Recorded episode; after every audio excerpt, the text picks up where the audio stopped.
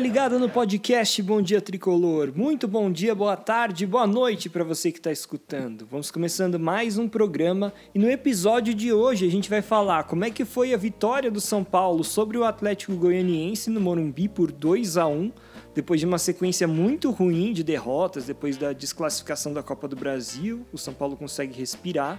Também como é que foi a estreia do Caleri né? O Caleri voltou a vestir a camisa do São Paulo depois de contratado. E quem que vai ficar fora, quem que vai ficar dentro do próximo jogo contra o América, também como é que fica a situação do São Paulo na tabela de classificação. Enfim, tem muita coisa para a gente falar no programa de hoje. Bom, vamos começar com o jogo, então São Paulo 2, Atlético Goianiense 1 no Morumbi. E assim, galera, eu falava para vocês já no último episódio que era muito importante o São Paulo vencer esse jogo, nem que fosse por meio a zero, e ele venceu. Então isso tira uma pressão absurda que estava nas costas do Crespo e dos jogadores. É claro que o time continua pressionado para conseguir a classificação para Libertadores, que foi aí o objetivo colocado tanto pela diretoria quanto pelo Crespo, mas com essa vitória o time já subiu quatro posições na tabela e saiu de perto do Z4, de onde ele estava na última rodada. E como é que foi o jogo em si?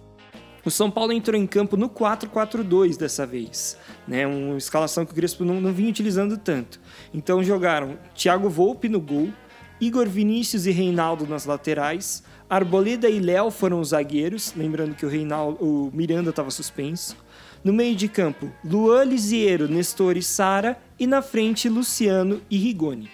E o São Paulo, com essa formação, fez um ótimo primeiro tempo nem parecia o mesmo time que tinha jogado contra Fluminense e Fortaleza. O time estava muito mais compacto do que vinha sendo, então as linhas estavam muito mais próximas, né? A linha de defesa do meio e do meio para o ataque.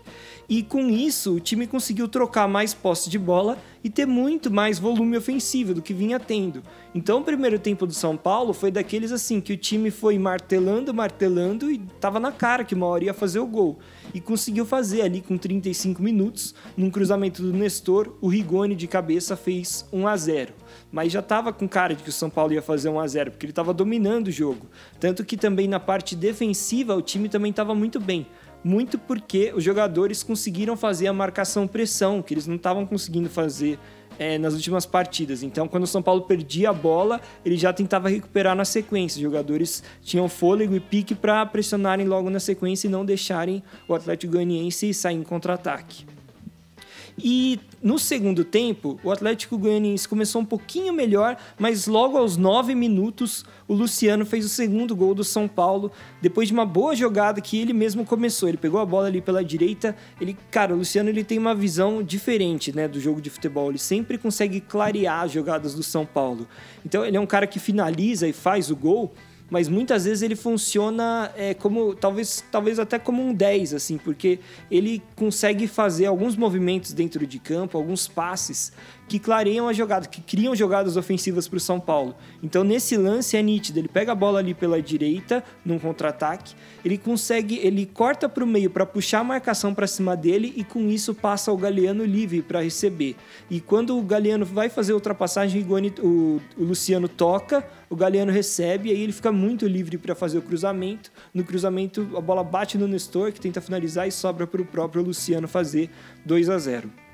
E aí, com 2 a 0 é, e o São Paulo já no segundo tempo, é, o time começou a cansar um pouco depois do gol. Então ele fez o gol, teve ali mais uma ou duas chances em seguida, mas ali já pelos 20 minutos do segundo tempo a gente via que o Atlético Ganiense tinha melhorado e por outro lado o time do São Paulo estava cansado em campo. Então deu para ver que o time estava é, sentindo e aí o Atlético Goianiense foi crescendo, crescendo e uma hora conseguiu um gol, né, num cruzamento ali pelo lado esquerdo de ataque do time do Dragão, né?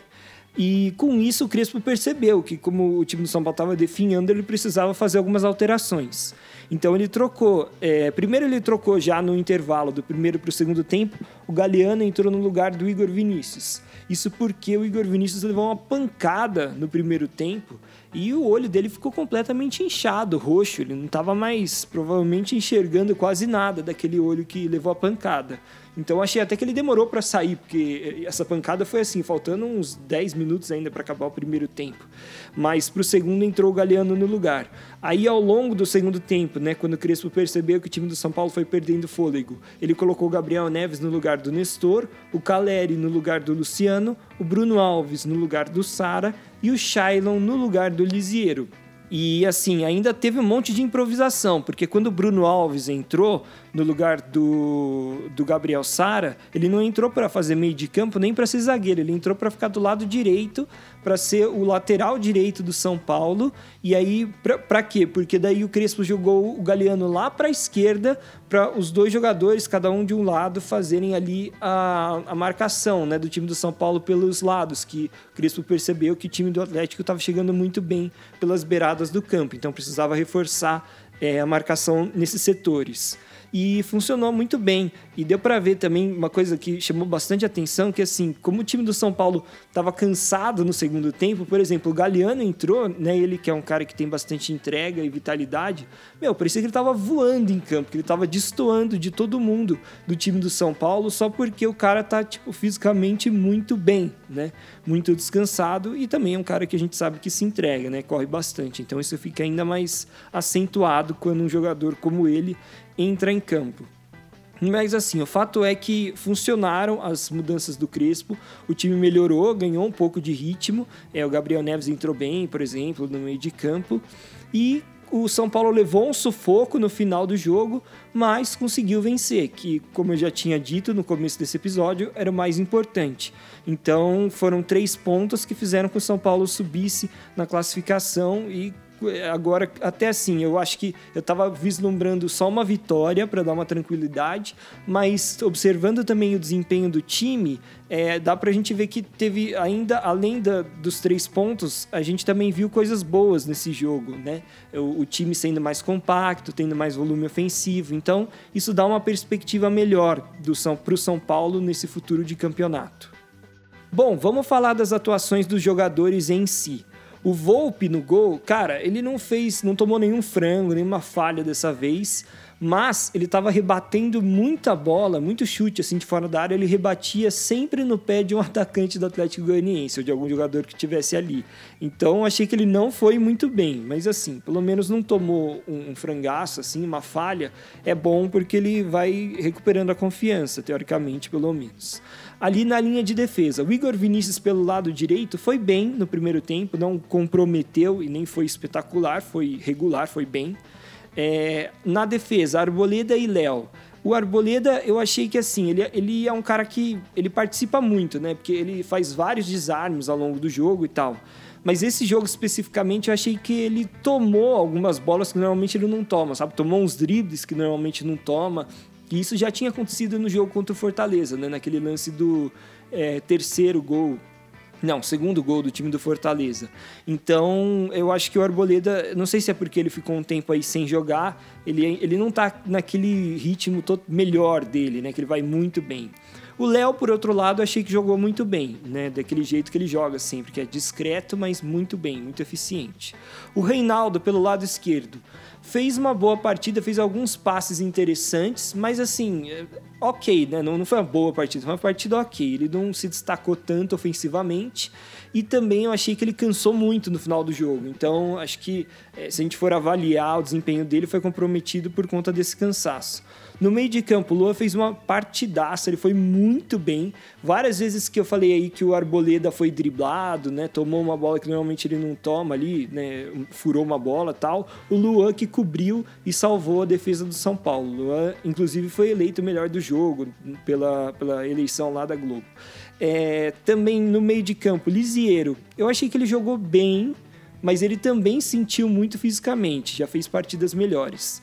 O Nestor, que é um jogador que eu acho que ele ainda é um pouco cru, né? ele precisa melhorar em alguns aspectos, mas verdade seja dita, ele está jogando como meia e nesse jogo ele, ele deu, entre aspas, duas assistências. Né? O primeiro gol foi a assistência dele mesmo, que foi um cruzamento, e no segundo ele tenta finalizar, né? a bola sai mascada e sobra para o Rigoni, ou melhor, para o Luciano. Então né, talvez dê para você contar como duas assistências. E aí um cara que joga de meia, né, se ele participa diretamente de dois gols, já tá de ótimo tamanho. Gabriel Sara, cara, ele fez falta nesse meio de campo do São Paulo, naquele jogo contra o Fortaleza. Jogou muito bem, é um jogador que tem muita vitalidade, né? Ele, ele é, ao contrário desses outros jogadores de meio de campo aí, Lisiero e Nestor, não sentiu o final da partida, ele estava inteiro, na minha opinião. E eu até achei que não, não precisava, ele não precisava ter saído, né? Foi um dos jogadores que saiu para é, o Bruno Alves entrar e compor ali o lado direito. E no ataque, Rigoni e Luciano. Cara, o Rigoni muito bem como sempre e o Luciano jogando cada vez melhor. Tá voltando a ser aquele Luciano que a gente gosta, que faz gols, que participa das jogadas e que principalmente tem uma visão de jogo muito diferenciada e cria várias jogadas de ataque para o São Paulo, né? Quando, mesmo quando o jogo está mais enroscado. Aí tiveram jogadores que entraram, né? O Galeano entrou no lugar do, do Igor Vinícius e jogou muito bem no segundo tempo, né? Ele, quer dizer, ele jogou o segundo tempo, ele foi muito bem. Como eu disse, fisicamente ele estava muito acima ali de vários jogadores do ataque do São Paulo, né? Participou de várias jogadas ali pela direita, então achei bom porque ele deu bastante apoio para a parte ofensiva e na parte defensiva ele sempre também briga bastante, ajuda e não comprometeu dessa vez. É, o Gabriel Neves no meio de campo jogou muito bem também. Ele entrou com bem mais vitalidade do que estavam ali Lisiero e Nestor. Então conseguiu dar uma, um equilíbrio para o meio de campo do São Paulo na parte defensiva.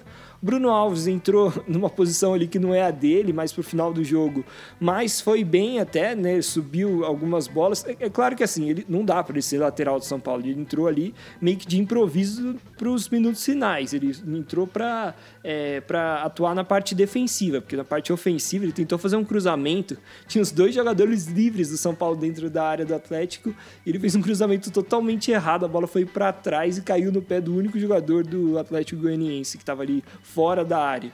Então, não é a dele, né? Mas para a parte defensiva, ele entrou ali só para segurar o jogo no fim, ele foi bem.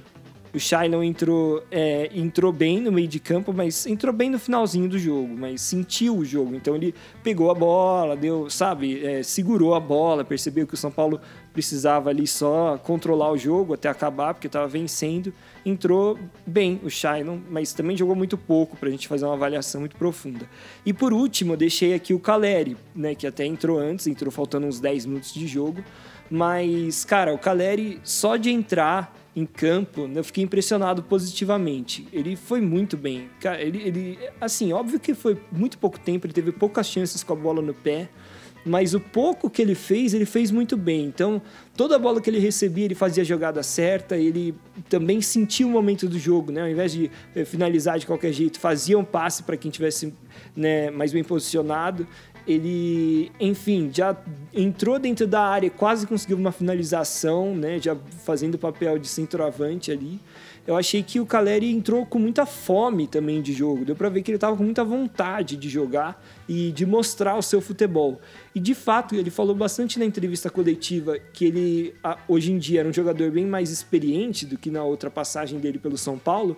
E eu senti um pouco disso também, um cara mais inteligente dentro de campo porque ele podia ter entrado ali no meio e esperado a bola chegar nele, mas ele participou muito bem do jogo e fez as jogadas que o time precisava no momento que precisava.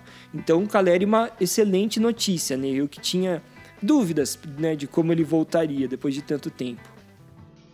Depois da partida, nós tivemos entrevistas coletivas com o técnico Hernan Crespo e com o volante Luan, que foi eleito melhor do jogo pela Globo.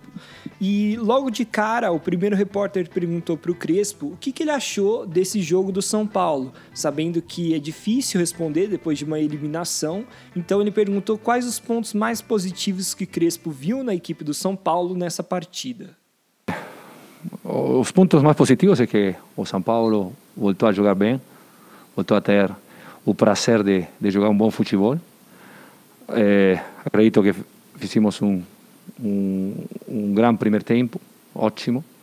Segundo tempo tivemos a, a, a possibilidade de, de aumentar o, o placar, é, talvez a, a vontade de ganhar este jogo fez que, que talvez complicamos um pouco a, a vida com 2 a 1, um, mas mas se, se devo falar exclusivamente de, do jogo, São Paulo mereceu ganhar, talvez mais tranquilamente com bola, não, não porque concedeu alguma, alguma opção ao rival, mas sim, sim com um placar talvez um pouco mais grande.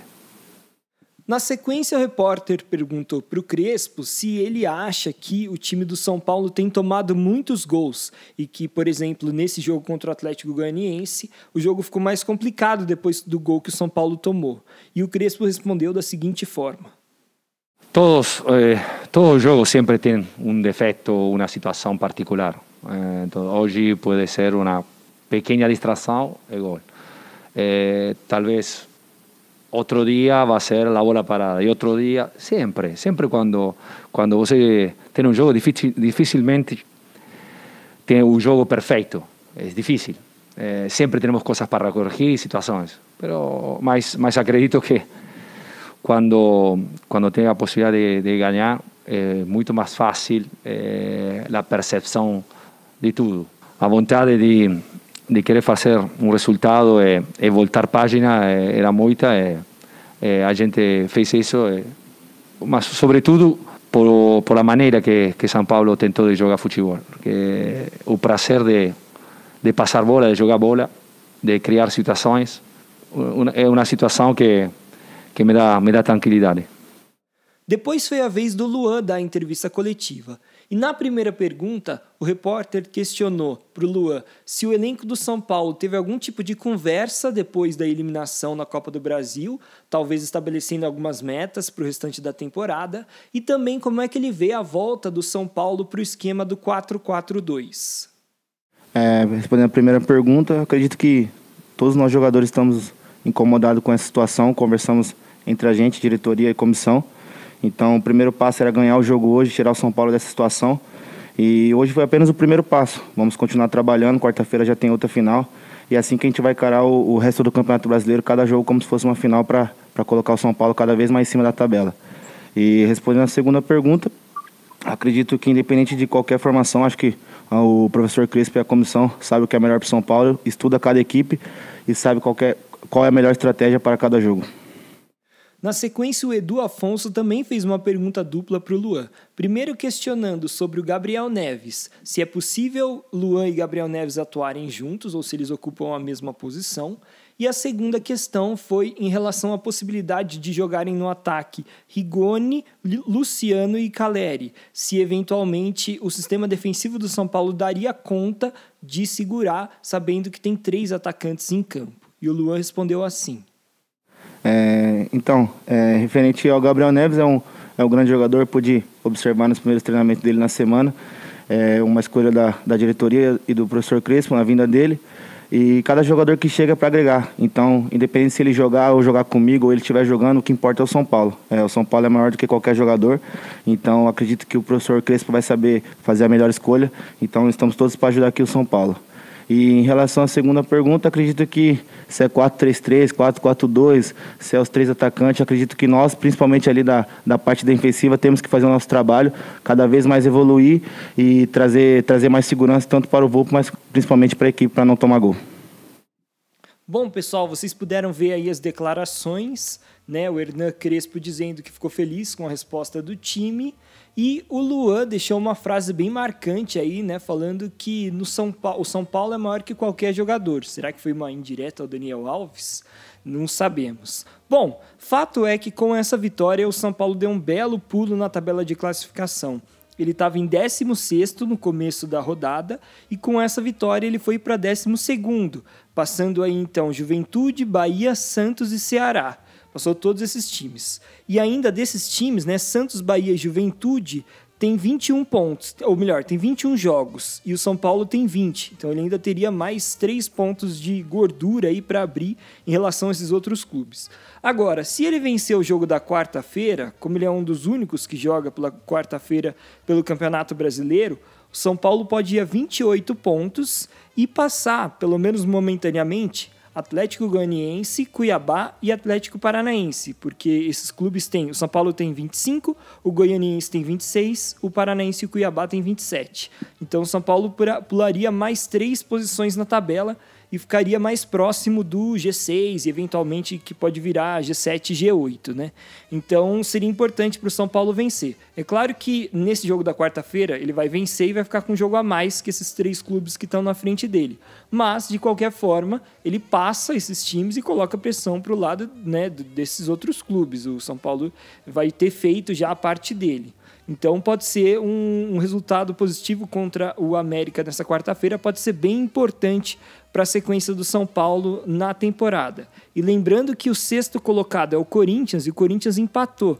Então, nesse momento, o São Paulo está a cinco pontos do G6, né? O Corinthians está em sexto.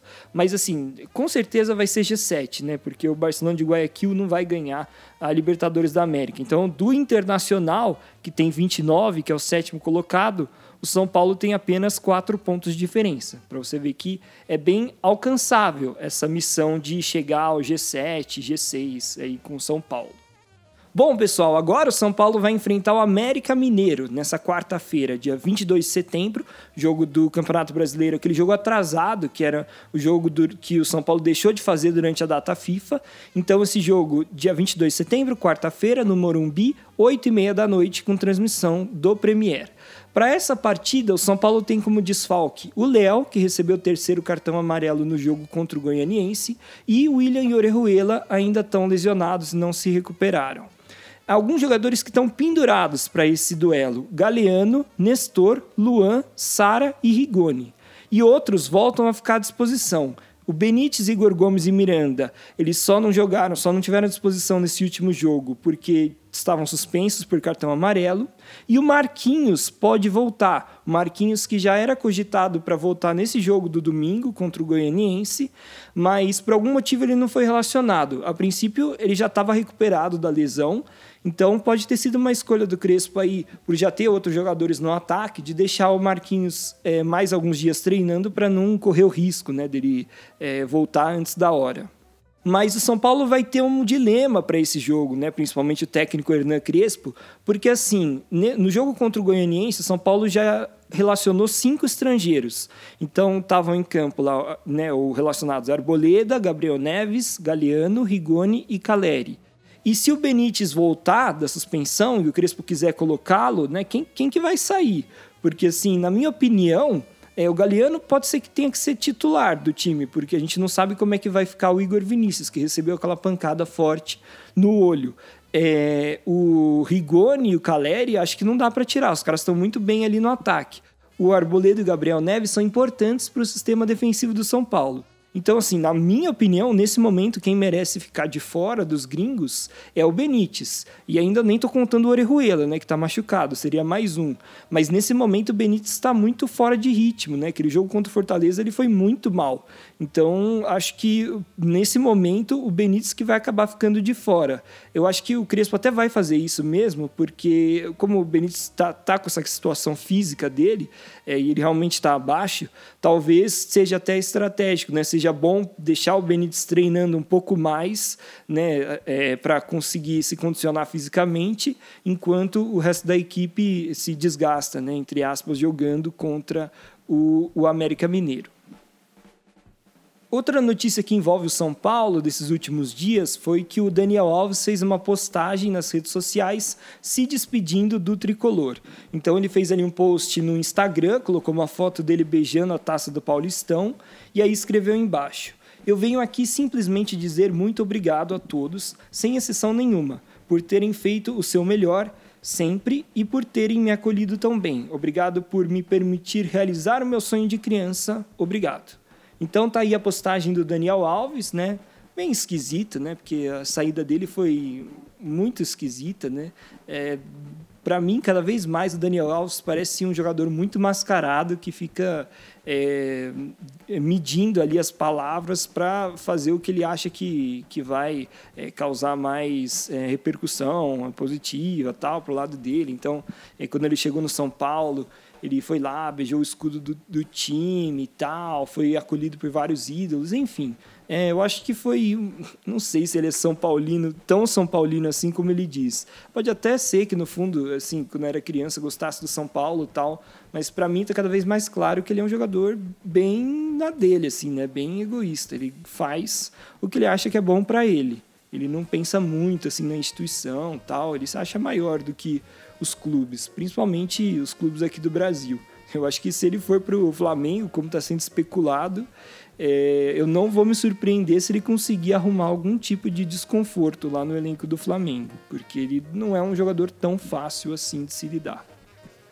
Bom, galera, não essas todas as informações que eu queria passar para vocês no episódio de hoje. Muito obrigado por escutarem. Não se esqueçam de se inscrever no Bom Dia Tricolor aí no seu player de podcast. Se você estiver escutando aí no Spotify, Apple Podcast, Google Podcast, não se esqueça de se inscrever e também de seguir o Bom Dia Tricolor no Instagram, que é arroba Bom Dia Tricolor, tudo junto. Muito obrigado por escutarem, galera, e até a próxima.